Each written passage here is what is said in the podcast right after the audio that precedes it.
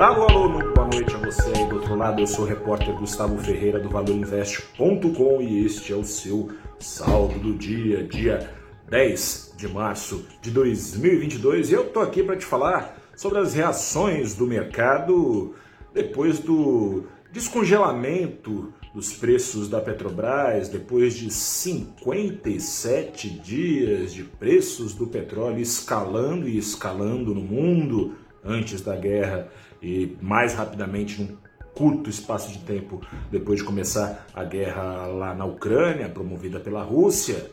Depois disso tudo, não teve jeito, a Petrobras descongelou o negócio, reajustou preço da gasolina em 19%, do diesel em 25% e ainda assim a defasagem de preços não foi apagada por completo, ou seja, um pouquinho ainda ficou congelado e apegado a isso. O mercado teve emoções mistas, digamos.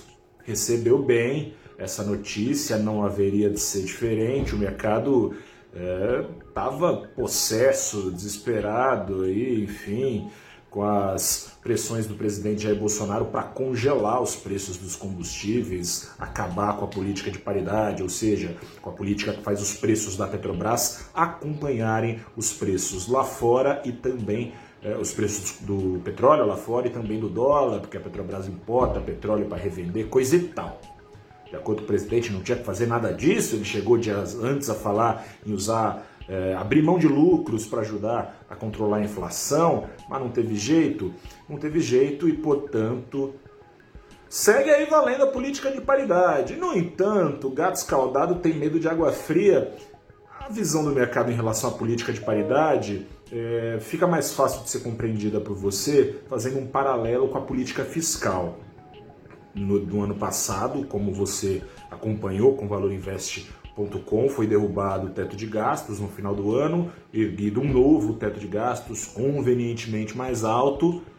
E a rigor tem teto de gastos, mas o mercado olha para esse teto e não acredita que há, ou seja, acredita que se necessário for, o teto vai para o Beleléu outra vez. Mesma coisa a política de paridade de preços da, Petro, da Petrobras para todos os efeitos, ela está valendo, mas está valendo mesmo? Ficou congelado por que por tanto tempo o preço dos combustíveis? Se existe política de paridade daqui um mês, se o petróleo voltar a escalar como vinha escalando e está em preços elevados, a Petrobras vai reajustar de novo seus preços? Bolsonaro vai permitir com os caminhoneiros reclamando, como estão já reclamando, acusando o presidente de traição Há um ano atrás, a última vez que os caminhoneiros estavam possessos e a, o então presidente Castelo Branco seguiu reajustando os preços da Petrobras, dando de ombros, deu no que deu. Vai ter coragem de peitar general, general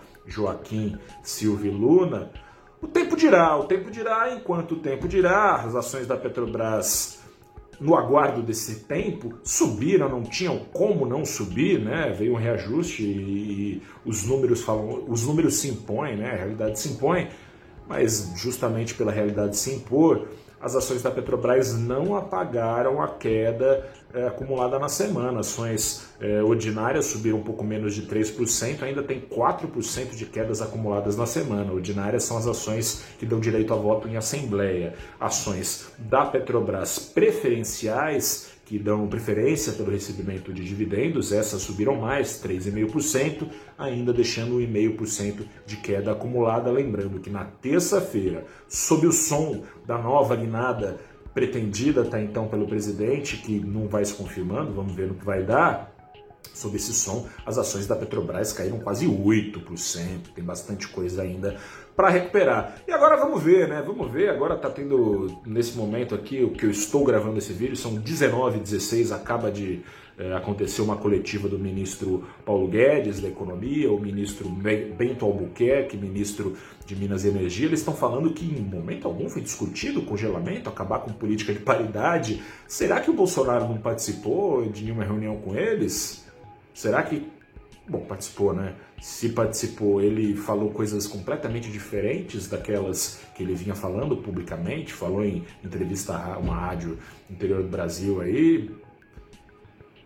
Acredita quem quer, né? Vamos ver, vamos ver no que vai dar. O tempo dirá, por hora Petrobras mal e mal aí com alguma política de paridade, mas nem tudo é Petrobras. Em paralelo, o Ibovespa hoje caiu caiu bem menos do que poderia. 69 das suas 91 ações caíram hoje, mas o índice caiu só 0,21%. A ação da Petrobras, como disse, subiu. A ação da Petrobras tem a, as ações da Petrobras têm a segunda participação mais importante do índice e a ação que tem a primeira participação mais importante do índice subiu também, subiu a Vale 3% por uma má notícia, frustração da cessar-fogo que vinha sendo ensaiado da Rússia na Ucrânia. Com isso, voltaram os investidores a pular fora de ações prejudicadas pela inflação e correr atrás, eventualmente, de ações que podem ser beneficiadas caso das vendedoras de commodities, o dólar, por causa dessas exportadoras sendo beneficiadas com mais receitas em dólares que convertidas em reais,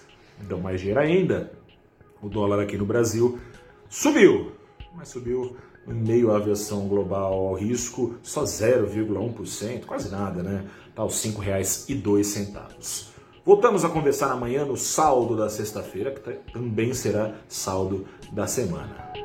Grande abraço, boa noite, até a próxima. Tchau.